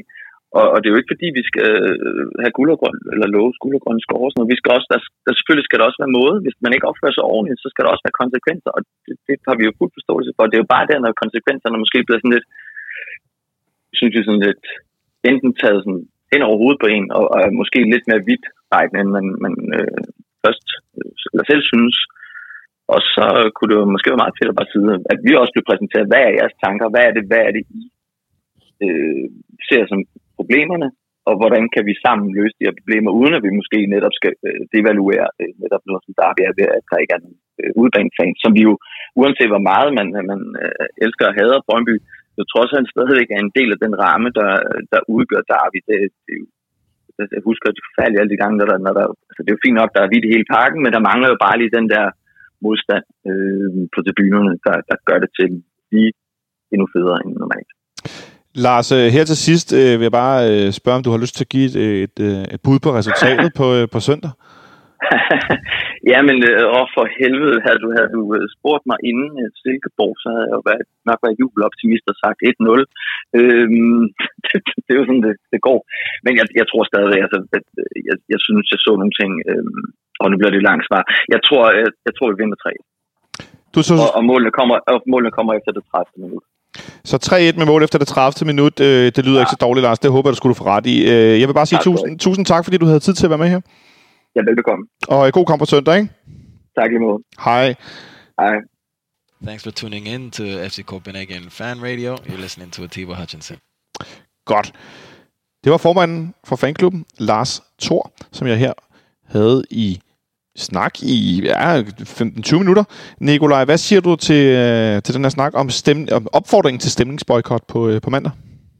Jeg synes, det var godt at snakke og øh, høre ham sige noget. Øh, jeg er fuldstændig uenig. Øh, og som øh, mangeårig medlem af fanklubben er jeg stadigvæk sindssygt rasende over det. Ja, hvad er du rasende over? Jamen, jeg er rasende over, at man laver sådan en opfordring, hvor... Øh, Som, hvor man, som går ud på, at man ikke skal støtte sin klub i derby. Det, det, var sådan, det, det strider mod alt, hvad, både hvad fanklubbens eksistensberettigelse i overhovedet er, øh, som han prøvede, at tale sig, han prøvede at tale sig fint ud af, men det lykkedes. Jeg hørte, der fint... Altså, jeg er så, jeg er så rasende, at jeg ikke kan formulere mig. Fordi jeg, synes, jeg, jeg synes ikke, at det er fanklubbens rolle at agere i en sag øh, som den her. Hvor man, hvor, der, hvor man skal boykotte sit eget hold. Altså, det er jo, det er jo reelt det, det, er jo reelt det, med, det, de opfordrer til at gøre. Lad være med at støtte op om F C København, når vi spiller mod Brøndby, i fucking tredive minutter. Altså, hvis vi, hvis vi lavede en pause her i tredive minutter, fordi vi vil have et eller andet, øh, altså, hvad, hvad nytter det? Det nytter ingenting. Altså, jeg har faktisk... Fordi, ja, undskyld. Også, også fordi... Han prøvede at, at skyde skylden over på Divisionsforeningen, hvilket jo, det er rigtigt nok, det er dem, der står på afsender af det, men Divisionsforeningen var blevet kraftigt opfordret af politiet til, at det skulle være sådan her. Og vi ved allerede fra tidligere, fra klubhuset, som øh, når F C K Inside arrangement, hvor Jacob Lausensche direkte sagde, at der var risiko for, at vi skulle komme med, med alt det ballade, der var i øjeblikket, at vi overhovedet ikke kunne få tilskuere til derby. Altså det var helt deroppe, vi var. Og så kommer der sådan en her børnefornærmet tredive minutter, I må ikke synge øh, øh, ting mod Brøndby. Altså, jeg, jeg, jeg, jeg, jeg er faktisk vred, og jeg, jeg, jeg måtte løbe en tur tidligere i dag, for ligesom at lukke noget damp ud. Øh, og jeg, undervejs så var jeg sådan et, jeg har enten lyst til at øh, melde mig ud af den øh, forening, fordi jeg synes, de svigter deres formål så meget, eller jeg har lyst til, at øh, bestyrelsen må træde tilbage, fordi de agerer direkte i modstrid med, med, med vedtægterne. Øh, så den sidste kilometer løb jeg rigtig hurtigt. Det var dejligt, og det, det luk, der kom noget, noget, noget damp ud. Vi lavede en, øh, lille, vi lavede en lille afstemning på, på Twitter, Mathias. Og jeg ved godt, den ikke er repræsentativ. Men der er fire hundrede femoghalvfjerds, der lige i dette sekund har stemt inde på, på, på Twitter. Det var F C Københavns fanart-profilen, som delte spørgsmålet: støtter du den bebudede stemningsboykot til derbyet på mandag? Der er som sagt fire hundrede femoghalvfjerds, der har stemt endnu. Der er, man kan stemme et helt døgn. Øh, tretten procent har stemt ved ikke. seksten procent har stemt ja. Og det betyder, at tooghalvfjerds procent har stemt nej. Ud af næsten fem hundrede mennesker. Det er sådan, at F C Københavns fanradio har øh, to tusind syv hundrede treoghalvfjerds følgere på Twitter. Så det er, det kan du hurtigt regne ud, Nikolaj. Hvad er det? Det er en, øh, det er en, øh, en sjæledel, får jeg lyst til at sige, nej, af, af følgerne, som nu har, øh, har stemt.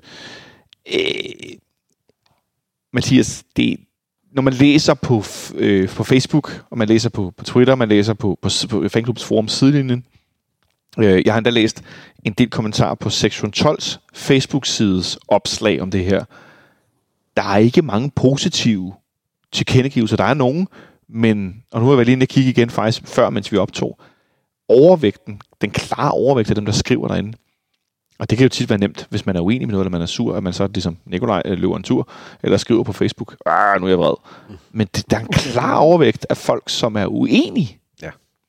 Tror du, og nu, nu altså øh, umiddelbart, tror du, at det er kommet bag på, på, ja, på, på tolv-foreninger, på, på fanklubben, øh, at, at, at, at der i virkeligheden er så mange, som er uenige i det? Ja, det tror jeg. Og, og det, er, det er måske også et resultat af, at man har været... Man har ladet øh, forarvelsen og irritationen over den her beslutning, og det er, jeg er da enig i, det er forfærdeligt, at vi ikke har udebanefans øh, i, i begge kampe, fordi det er en stor del af, af produktet derby, så det forstår jeg. Men det virker som om, at irritationen og frustrationen og alt det der ligesom øh, har overskygget, og man derfor lidt har glemt, hvad, hvad det egentlig er for en kamp. Altså, ja. så, så, så, så man lader det gå ud over, at det er altså et derby på hjemmebane. Og så tror jeg også, der er noget i, at havde man, meldt, havde man gjort det i, lad os sige, fem eller ti minutter for at sætte en eksempel og, og ligesom gøre det på et eller andet strategisk tidspunkt, eller hvad ved jeg, fra det tolvte minut, eller sådan, du ved, et eller andet, man kunne finde på, der gav mening. Så tror jeg ikke, det havde haft den samme modstand, men jeg tror, det er tredive minutter, det er altså lang tid, at man simpelthen, som Nikolaj jo siger, at man vælger at sige, at de første tredive minutter, der, der er vi simpelthen ikke for F C København. Altså sådan rent vokalt. Altså, der, der, der skal vi bare stå og se på fodbold, og ikke være en del af at, at bære vores hold frem. Endda dagen efter, man har tabt øh, mod Silkeborg, og lige pludselig så begynder det at blive en lidt sparet kamp, fordi at, lad os sige, øh, syv ni tretten og alt det der, det ikke sker. Lad os sige, vi taber til Brøndby, så er der lige pludselig antaget Midtjylland vinder, så er lige pludselig kun tre point ned. Og så er den der guldkamp fuldstændig åben igen, selvom vi mange af os anså den som værende på plads og lukket. Den er så vigtig, den her kamp. På alle parametre, både i forhold til guldkamp, og i forhold til, det er derby, og det er... Alt, altså F C K og Brøndby, alt det her, at, at, at det virker som om, at man har lavet det overskygge på en eller anden måde uh, i association til Divisionsforeningen. Og vi er i en situation, Nikolaj, hvor der netop, som stemningsboykottet går ud på, ikke er nogen Brøndby-fans. Og der er næsten udsolgt på, på hele stadion. Der er nogle pladser på A-tribunen. Familietribunen er enten helt udsolgt, eller meget, meget tæt på at være det.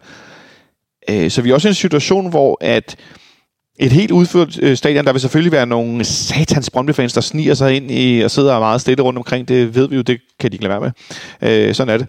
Det er, hvad det er. Det tager meget stille roligt, øh, så længe de holder deres kæft. Øh, men det vil være et fuldt stadion med F C K-fans, som vil, altså det, vil, det kan aldrig blive så lidt på hjemmebane for Brøndby, som, altså, som, som muligt, så meget på udebane. Og det punkterer vi nu selv. Ja. Det er jo præcis det, vi gør. Også øh, taget betragtning af, at man faktisk, det, helt som helt, altså familietribunen er åben, altså du, det er det største salgsvindue, du lige får, for at få aktiveret de unge fans og, og familier til, til at se, hvad er, hvad er det her, hvad er det for en fantastisk kulisse, F C København kan skabe, og så får de bare en fuckfinger, altså af, af fanklubben. Hvad fuck er det for noget? Ja, jamen, jamen jeg, også fordi at det man har meget set fra når, når der har været fa- øh, hvad hedder det øh, børneafsnittet, øh, familietribunen hedder det, når det ligesom har været helt eller delvis udsolgt, og så har man gjort noget ud af at lave de her øh, tifor, hvor man skyder lidt ud op fra kontorpladserne, sådan en stil. Det går jeg ud fra selvfølgelig også er fjernet nu, fordi det vil jo også være opfattet som værende stemningsskabende. Og det er da mega ærgerligt, at man fjerner den mulighed for en familietribune til et derby. Det er ikke noget jeg kan huske der er sket. Det er i hvert fald mange år siden det er sket. Og der vil formodentlig være mange år til, det sker igen. Og den mulighed, den forpasser man fuldstændig. Man forpasser en mulighed for rigtig mange ting. Øhm, nu skal det jo siges, inden vi skal til at tale om fodbolddelen, at det er altså kun en opfordring. Det var også det, Lars Thor sagde mange gange. Nikolaj, kunne du, som den sidste ting her omkring det her med stemningsboykot, kunne du forestille dig, at det kan få en fuldstændig, øh, lad os kalde det, boomerang-effekt i forhold til andre dele af stadion, end på sektion tolv? Det håber jeg da for fanden da. Altså, jeg håber da, at, at, at så mange giver zero fucks for den opfordring, som de kalder det, øhm, og, og, og, og scroller igennem. Vi ved selvfølgelig til gengæld også godt, hvad, hvad carbo betyder for at sætte stemningen i gang, osv. osv. Men jeg håber godt nok, at der bliver fuldstændig fyret op under stemningen fra alle andre steder så. Øhm, også fordi nederse er jo ikke topstyret, som, som sektionen er. Så, så, så der er jo rig mulighed for, at der kan komme god vokal støtte derfra, og så, og så må jeg bare håbe, at det er tilfældet, så, så fanklubben kan se, hvor sindssygt pinagtigt de har ageret i den her sag. Helt kort, Mathias. Øh, vil du have haft det anderledes med det, hvis det havde været et minut, tre minutter, fem minutter, ti minutter måske? Et, tre og fem minutter. Det, det, det, det, det havde jeg synes var okay, fordi så var det en markering, men ikke en, en straf for alle andre. Meget apropos kollektiv straffe, så laver man så en kollektiv straf på grund af en kollektiv straf. Det er sådan lidt, hvad det er. Øhm, men et, tre, fem minutter, det havde jeg godt kunne acceptere, fordi så havde der været et statement. ti minutter, så tror jeg, jeg havde syntes, at så var vi over i at presse den. Øh, men tredive minutter, synes jeg, fuldstændig, altså ude, helt ude af proportioner. En tredjedel af kampen, Nicolaj. Øh Det er i hvert fald rigtig lang tid. Nå, jeg tror, vi fik, øh, fik vendt og drejet det nu. Lad os se, hvad der øh, sker på mandag. Jeg tror i hvert fald, det bliver en interessant situation. Især, hvis vi kommer foran inden for de første tredive minutter. Måske mere med mere end et mål. Så tror jeg godt, det går hen og kan blive rigtig, rigtig svært at øh, holde fast i det. Eller bagud. Eller bagud. Jeg skulle lige sige, det omvendt må det være Brøndbys gameplan for alt i verden at komme foran inden for de tredive minutter. Ja, det kunne man forestille sig. Nå, vi skal også tænke på den der fodboldkamp. Vi fik nævnt det lidt tidligere, Nicolaj, at Brøndby de tabte igen i går. Det ja. gjorde de til O B på hjemmebane i en kamp, hvor de lignede alt andet end et hold, der skulle tabe. Jeg sidder her med en statistik foran mig for hele kampen, der fortæller om femogtres procent boldbesiddelse, fireogtyve afslutninger, Mathias. Kun tre på mål dog. Og der, altså et hav blokeret skud, skud på mål, tretten hjørnespark, O B har nul. Ja. Kæmpe stor spildominans. De har næsten dobbelt så mange afleveringer som O B. I det hele taget sad de tung, tung, tung på den her kamp. Men alligevel, så blev der begået straffespark på Luka, øh, på Luka Prip. Var det på ham også? Nej, det var på Kasper Kusk. Efter, øh, efter de her øh, fire femogtyve minutter i kampen. Og øh, øh, fireogtredive, undskyld. Og så øh, kommer O B foran, og Brøndby presser videre, presser videre, presser videre. Men de kan simpelthen ikke få bolden i mål, så de ender med at tabe igen. Og de blev tabt fire kampe i træk. Og det er den dårligste øh, stime, hvis jeg ikke tager meget fejl for, for, for, for Brøndby, i, øh, i Superligaen med nederlag i træk. Det er ja, også det, fordi det er fire kampe, hvor de ikke selv har scoret. Ja, det, ja altså det, det, det er ret... Ja, det er det, næsten det mest... Altså selvfølgelig fire kampe i træk nederlag er ikke godt, men at du så heller ikke selv har scoret, det... Det er ret voldsomt, Nicolaj. Ja, det er helt vildt voldsomt. Altså, det, det, det, det er jo ikke bare... Øh... Ej, undskyld, det var ikke det med nederlagene. Det var den fire kamp i træk, hvor de ikke scorer. Det er det, der er rekorden. Sorry, jeg fik sagt det forkert. Det er klubrekord. Målløse kamp i træk. Rekorden i Superligaen er seks øh, kamp i træk uden at score. Det er også ret voldsomt. Øh, men, men... Det kunne man da godt se. Du skrev, at det, det, gjorde, dig, det gjorde dig rigtig glad, Nicolaj, men, men ikke desto ja. mindre, så, så er det vel også noget, der det, i forhold til, når vi selv taber i, i går også, det, og skal ligesom spille det her derby på mandag, det er vel også noget, der, der hjælper lidt med, med, med tro på, at vi kan vinde det. Jamen selvfølgelig, selvfølgelig. Altså, ja, det, det er jo lidt irriterende, at vi taber den der kamp i går, fordi det trækker jo ligesom, øh, det var ligesom at få et, øh, et nyrestød eller et eller andet, til, mm, vi red på en god bølge af glæde og, og så videre, men, men, men øh, altså, ej, altså, vi skal slå det der Brøndby hold. Den er jo ikke længere, øh, at vi så ikke har scoret særlig mange mål i de sidste mange kampe. Det er da, vi har mindst scoret flere, end de har. Øh, men jeg tænker, du kan godt leve med at vinde et nul. Ja, ja. Jeg, jeg, jeg ser jo gerne, at vi vinder fem seks nul, men øh, lad os nu se. Mathias, jeg kan først afsløre, at det er Randers, som engang har spillet seks kampe i træk uden at score. Det er så voldsomt. Ja. Øh, ja, tak til dansk fodbold punktum com på Twitter for at komme med den, begge inform- informationerne for øvrigt. Øh, men Nikolaj Ingemann kan godt leve med at vinde et nul. Han vil gerne vinde rigtig stort. Kunne du se os gå, gå frem på banen, øh, som jeg ikke har været inde og kigge på, siden vi var her mod F C Midtjylland, som jeg tænker stadigvæk godt kunne gå hen og ligne en, øh, en krydsning mellem øh, en vandpyt på Roskilde Festival, man har hældt sand i, og så øh, et sted på Copacabana. Altså, kunne du se os gå frem og score mange mål? Ja, det kunne jeg sådan set godt. Altså, fordi det, det, der er lidt interessant ved, ved Brøndbys kamp i går, det er, at de stillede op i en anden formation, end vi ellers har set dem. De har spillet længe i deres tre-fire-tre, tre-fem-to. Det tror jeg lidt afhænger af, hvem der ligger hvor. Men hvor i går, der spillede de med en firmands bagkæde. Øhm, så det vil sige, det ændrer jo selvfølgelig nogle ting i deres taktiske, defensive stabilitet, som de ellers har levet længe på. Det ved jeg så godt lige, minus et par kampe. Men det er ellers det, de har levet længe på, og som jeg sagtens kunne se dem leve på inde på en, en, en, en knoldet bane, hvor man ikke rigtig kan spille rundt om dem på samme måde. Ja. Øhm, Så, så ja, altså det kunne jeg jo sådan set godt, også fordi, jeg, som vi snakkede om før, jeg har virkelig en, en tro på, at, at, at det positive ved vores kamp i går i Silkeborg kan være, at det bliver et wake-up call, og det bliver ligesom motivation i sig selv til at gå ud og bare smadre igennem og slå Brøndby.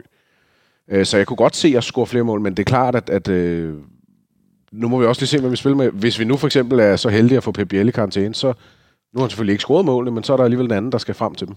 Ja, og nu nævner Mathias nemlig det næste, jeg vil ind på. Det er en fantastisk overgang, Nikolaj, fordi Pep Biel, han var meget frustreret i går under kampen, og der er en situation, hvor han bliver taktet ned i hjørnet og mister bolden, og så øh, kan man se på sådan en langsom, øh, sådan ude i siden af billedet, at vinkel, kameras, øh, vinklen skifter, og han får simpelthen sparket hjørneflade af hjørneflagsholderen, så den flyver hen af, af kunststofbanen over Silkeborg. Det kunne godt være noget, som disciplinærudvalget, de svingede en, en sen øh, advarsel ud for, så har han karantæne. Hvad, hvad, hvad tror du, tror du, han får den? Jeg vil, altså, jeg vil sige, hvis dommeren har, hvis det, hvis dommeren har set det, så tror jeg, det sker. Hvis, hvis, det, hvis det er noget, der ligesom er foregået bag et, øh, en slow-mo-optagelse, så, så, så er den mere øh, lakrids, tror jeg. Øh, jeg lagde ikke mærke til det i går. Øh, først senere hen så jeg, der nogen, der twittede om det, og et øh, screendom. Ja, altså, den er jo lidt... Man har i hvert fald set det ske tidligere i, øh, ja, fra, øh, jo, fra øh, det, det kære-udvalg der. Øh, det vil ikke undre mig. Nej, men, nej. Men, men øh, det, det kan, hvis, hvis, han, hvis de absolut beslutter sig for at træde tilbage fra deres påskefrokoster og holde... Øh, så, så kan det sgu godt være, at han får en karantæne der. Godt, så lad os gå med to muligheder. Vi starter ned bagfra. Nicolai Boilesen var rigtig sur i går. Mathias, starter Nicolai Boilesen inde på mandag? Det tror jeg ikke. Nej. Og det, og det er simpelthen øh, alene ud fra den årsag, at, øh, at banen er, som den er. Og der tror jeg, at, at spillet vil invitere til mange flere dueller i luften, og der giver det bare meget mere mening at, at spille med Team Dørmand. Ja. Så, så derfor tror jeg, at, at, at, at han ikke starter ind igen. Hvad siger du til den, Nicolai? Jeg tror, han starter ind. Du tror, han starter ind? Hvorfor? Ja. Det tror jeg bare... Øh, altså, det... Selvfølgelig kan han også spille på sådan en bane, øh, og det er mere, om det er Khocholava, eller om det er Vavro, der skal være ved, øh, ved hans side. Øh, der tror jeg, Vavro øh, bliver det. Og så, altså, det tror jeg skulle passe meget godt. Så kan vi få flyttet Falk bare lidt længere op ad banen. For jeg skulle sige, jeg kunne godt forestille mig med de kvaler, vi har lidt haft med, med afspil, også mod F C Midtjylland, det var også på grund af banen. Men netop, at det var Falk, der skulle søge meget langt ned og hente bolden, at med Boilesen inde ville det blive endnu nemmere øh, at spille den fremad. Det kunne også blive lidt nemmere med en vensterbak, med venstrebenet. Tror du, Victor Christiansen er ved at være klar til at starte ind, Mathias? Og ja, det er et godt spørgsmål. Øh, man kan sige, at nu kommer han jo ikke ind og gjorde sådan stor reklame for sig selv i går øh, i den forstand, og jeg synes faktisk, Peter Ankersen spiller en fin kamp. Øhm, så ja, ja, ja, ja, ja, jeg synes, den er svær at skyde på. Jeg, jeg havde troet, jeg havde regnet, jeg var helt sikker på, at V K, eller undskyld, Victor Christiansen, han også ville starte ind i går, ligesom jeg også troede, at Boilesen ville starte ind. Det var også noget med banen, og noget med, at nu var han kommet tilbage sidst og blev skiftet ind herinde, øh, herinde i, i, mod Herning, eller mod Midtjylland, og så troede jeg, han var klar til en startplads nu. Det gav ligesom mening, og så bliver han lige kørt ind på den, og så starter han inden. Ja. Det gjorde han så ikke. Så bliver jeg lidt i tvivl om, om det egentlig er en vurdering på kvalitet, og en vurdering på, hvad man hvad man vil have i sit spil, eller om det er en vurdering på, øh, på fitness. Ja. Hvad siger du, Nikolaj? Kommer han tilbage i V K? Jeg ved, at vi, vi er flere, der har talt for, at... Jamen, det tror jeg. Altså, igen, jeg synes ikke, at, at, at Diks har gjort det godt over på den forkerte kant. Så, så jeg håber, vi får flere spillere, der spiller på deres rigtige positioner. Og det betyder, at V K øh, forhåbentlig kommer tilbage igen. Betyder det så også, at Diks spiller højre bak, eller bliver Peter Ankersen på den? Det er et godt spørgsmål, faktisk. Ja, så kan du få lov at tænke over det sekund. Så giver den lige over til Mathias. Hvad siger du, Mathias? Fordi Peter Ankersen, som bliver interviewet den anden dag på F C K punktum d k, han fortæller jo om, at det der med at vide, prøv at vi skal fokusere på den næste kamp, det er nu, vi spiller. Altså det der med at have det inde i, altså i, jeg får lyst til at sige, i knoglerne. Det der med at have prøvet det før og fokusere meget, meget voldsomt. Kun på vinde, vinde, vinde, vinde, vinde. Og ja, der er derby derude, og der er noget mesterskab, der måske kan vindes. Men det handler altså om at være klar hver evig eneste gang til den næste kamp. Ja. Det er han jo en af dem, der har prøvet mest i, i truppen. Ja, og han er jo også, altså han er jo driftsikker. Det blev så moderne for cirka et år siden at snakke om driftsikre backs. Øh, og det er han jo. Altså han er driftsikker. Jeg, jeg synes det, jeg synes der efterhånden er langt imellem de der øh, klassiske Peter Ankersen præstationer, hvis man skal kalde dem det. Altså dem vi kan huske fra hans første tid. Jeg skulle sige de gode eller de dårlige? Øh, de gode. Det var de gode jeg tænkte på her. Okay. Øh, altså i, i min ideelle verden så har vi Diks på højre og, og Victor Christiansen på venstre. Men det kunne godt, der er noget, der tyder på, at der er noget andet fra træningsbanen, og måske endda sammensætning i truppen øh, på en eller anden parameter, jeg ikke er klog nok til at kunne se, øh, der gør, at Peter Ankersen han, han, han er foran nogle af de andre. Ja. Det synes jeg er svært at vurdere. Jeg, jeg synes jo, jeg vil lige sige, Diks, jeg synes jo, Diks var en af vores bedste øh, hjemme mod Midtjylland på den venstre bak. Problemet er bare, at når han spiller den, så er det primært defensivt, han er god. men hvor han så også, synes jeg, han dækker den fint, men, men det mangler noget offensivt, ligesom vi talte om med kampen i går. Vi mangler ligesom at få den, der, der kommer bredt på modstanderen, og i stedet for, øh, Diks han vil helt naturligt søge ind. Ja. Øhm, og der kommer desværre ikke så mange muligheder, hvor han kan komme helt ind i feltet og blive farlig med sit hovedspil, for eksempel. Det kunne forestille mig var noget, man, man egentlig gerne ville gennem træningen, men det sker ikke rigtigt, og så, og så, så, så får du ikke så meget offensiv ud af Kevin Diks, når han spiller venstreback. Og så er der noget andet, jeg, jeg, jeg har undret mig lidt over, som jeg tænker, de måske skal bruge mindre energi på. Det er hans lange indkast, for dem får vi så usandsynligt lidt ud af, så jeg næsten ikke ved, hvad jeg skal sige. Ja, og så vil jeg alligevel lige øh, smide dig totalt under bussen her. Gør og sige, det. At de sidste to mål, udover i går, men de forrige to kampe, vi spillede, hvor vi har vundet to gange et nul, der har vi scoret ved et Diks indkast, et Diks indkast, som så bliver clearet fra feltet, ja. Ud til Diks igen, som har den i højre side for en gang skyld, selvom han lader sig spille på venstreback, som så ligger den ind i feltet, og det fører så til et mål fra henholdsvis Claesson og Lerager. Ja. Så det er selvfølgelig ikke direkte efter indkastet, men alligevel som resultat af, at han er over i den side. Ja. Okay. Vi går lidt længere frem på banen øh, her til sidst. Øh, jeg tænker, Falk han spiller den her trick assist igen. Han spiller den defensiv. Nikolaj, to store otter, eller starter Hakkeren igen? To store otter, hvis øh, ikke øh, Pep, øh, han... Øh Jeg tror, jo, ja, to store otter, Lerager Stage. Lerager Stage, og hvis nu Pep han ikke spiller, så spiller Hakkeren op på den her. Det har jeg hørt dig sige. Ja, det kunne jeg godt forestille mig. Ja. Victor Claesson ligner han en, der skulle starte ud, efter han ikke spillede så godt over i Silkeborg. Han fik jo alligevel scoret det her mål, som blev annulleret. Øh, ja. Eller ligner han bare en, der bare spiller? Ja, jeg synes, han ligner en, der bare spiller. Jeg synes, han ligner en, der, der er kommet ind og bare har bragt så meget kvalitet, at, at, at man, man tror på. Altså, du kan også se, scorer, da han kommer ind i Aalborg, spiller en rigtig god kamp herinde mod Midtjylland, scorer i princippet også i går, altså selvfølgelig lidt offside, antager vi. Øhm, så han, du kan jo se, der er noget kvalitet i ham. Øhm, Du mangler, du mister selvfølgelig nogle, nogle andre kantdyder. Vi talte om det tidligere, hvad, hvad Mukairo for eksempel bringer. Det mister du lidt af at have Claesson, men jeg tror, Claesson bringer så meget andet. Hvis vi skal snakke om Pep Biel ude, så er der også den mulighed, at han, at han ryger op på Pep Biels plads, så frem ja. Man holder fast i tremandsmidtbanen. Og så tager man to mere eksplosive kanter. Det kunne være Rooney og Mukairo. For ja, fordi det var det næste, Nicolai, nemlig Rooney, der kommer ind i går i Silkeborg og er meget anonym. Øh, tror du, han starter inde mod Brøndby? Ja, det tror jeg. Jeg tror øh, også, fordi jeg tror, at kampbilledet bliver væsentligt anderledes end, end, end, øh, end, i, end i Silkeborg, øh, fordi at øh, vi kommer til at presse Brøndby langt tilbage, og øh, jeg tror ikke, det bliver så meget omstillingsspil, som vi skal, øh, vi kommer til at lukrere på, men derimod mere et, øh, et mere direkte, øh, ja. hurtigt rapfodet spil, som øh, Rooney, øh, Pep, øh, Claesson kan være leverandør i, og så med Stage og, og, og, og det er inde i feltet, ikke, som vi kender det. Hvis Stage er klar, skal vi også lige huske, at han var ja. taget fra i går, ja, ja, ja, fordi han var skadet. Ja. Men lad os nu... Det var en mindre ting, men så... det er selvfølgelig rigtigt nok. Den har det havde jeg lige svidt ud. Men, men lad os sige, Rooney spiller. Hvem spiller så på top, Mathias? Uh, ja, men det, ja, for mig så bliver det sådan en, om det er med eller uden Pep Biel. Altså, fordi hvis, hvis Pep Biel det var klar... ikke Rooney. Undskyld, det var Pep, jeg mente. Hvis Pep spiller, nå, okay. Hvem spiller så på top? Øh, eller gør Pep det? I... Ja, det hælder jeg nok til, at, at han gør igen. Øhm, og så holder man Babacar som den der store, man kan smide ind. Det tror jeg, man vil gøre en gang mere, trods alt. Øhm. Ja, du nikker, Nikolaj. Det, det, det, det jeg, tror jeg, det er det, jeg gætter på. Også ja. Fordi nu har man altså, kørt den i et par kampe. Er helt, blevet helt håbløs, selvom... Kondi- altså, selvom Blevet helt, helt håbløs? Blevet helt håbløs? Ja, altså mere håbløs. Eller mere håbløs, eller... Øh, ja.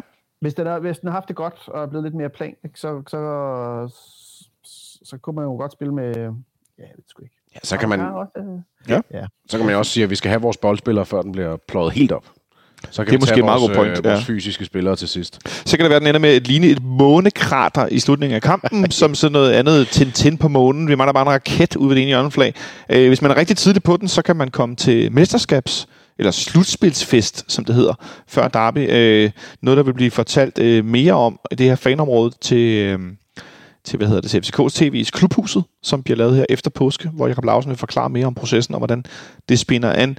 Øh, Nikolaj, inden vi lukker ned her, øh, hvor nervøs er du for på mandag på en skala fra et til øh, et Esbeliv?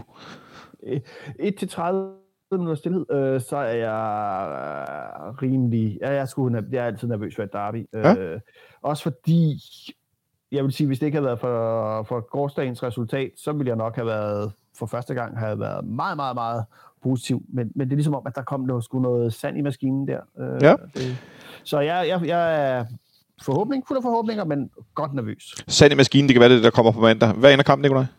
tre nul. tre nul. Sådan, slasko, træsko. Mathias, er du lige så nervøs? Jeg er af natur altid nervøs til derby, men, øh, og, og, og sådan vil det bare være. Men jeg vælger at tage den, den vej i det, der hedder, at jeg tror på, at det her det bliver en løftestang for os. At, at, vi kommer, at vi finder tilbage til et niveau, og man ligesom, ligesom øh, ser hinanden i øjnene og siger, nu, nu skal vi altså, nu kan vi ikke bare ride videre, nu sker tingene ikke bare af sig selv, ja. Nu skal vi have den her. Det, de lige hørte, det var lyden af Mathias, der klaskede sin ene hånd i den anden hånd, fordi at, øh, ja, og nu bliver det gjort nogle flere gange, det skal satme ind og slås til den. Jeg tror, vi kommer til at, især hvis både Lærer Stage er klar, så tror jeg, vi kommer til at komme myrdende ud øh, mod det her Brøndby-hold. Og så tror jeg, at øh, opfordringen til stemningsboykot vil blive mødt af nogen, men ikke af så mange som dem, der opfordrer til det, tror jeg, øh, har ønsket. Fordi at jeg tror, der kommer en masse energi fra vores hold, og de har også brug for en masse energi. Og jeg beklager meget. Jeg synes også, der skal være udbanefans, men jeg synes ikke, det skal være på bekostning af så meget ballade. Så jeg synes, at øh, på mandag skal man øh, give den gas. Det må jeg skulle sige. Beklager. Dårlig timing. Jeg vil ellers gerne støtte op om ting, der gør, at politiet og divisionsforeningen skal opføre sig bedre. Men det her, det er sgu nummer. Jeg tror for øvrigt, vi vinder to et. Jeg siger to nul. Ja. tre nul, to nul, to et. Det lyder meget godt. Øh, og med de ord tror jeg bare, at vi skal lukke ned for i dag. Vi nåede rundt omkring en masse. Jeg håber, I, øh, I nødt at lytte til os. Du skal have tak, fordi du kom hen, Mathias. Selvfølgelig. Du skal have tak, fordi du var med hjemmefra, Nikolaj. Tak, fordi jeg måtte være. Ja, de skal have tak, fordi I lyttede med. Og så håber jeg, I får en, en god kamp på mandag, stemningsboykot eller ej. Fordi det betyder, at hvis I får det, så har F C København vundet over Brøndby. Så øh, indtil vi lyttes ved på tirsdag, må I have det godt så længe. Pas på jer selv derude.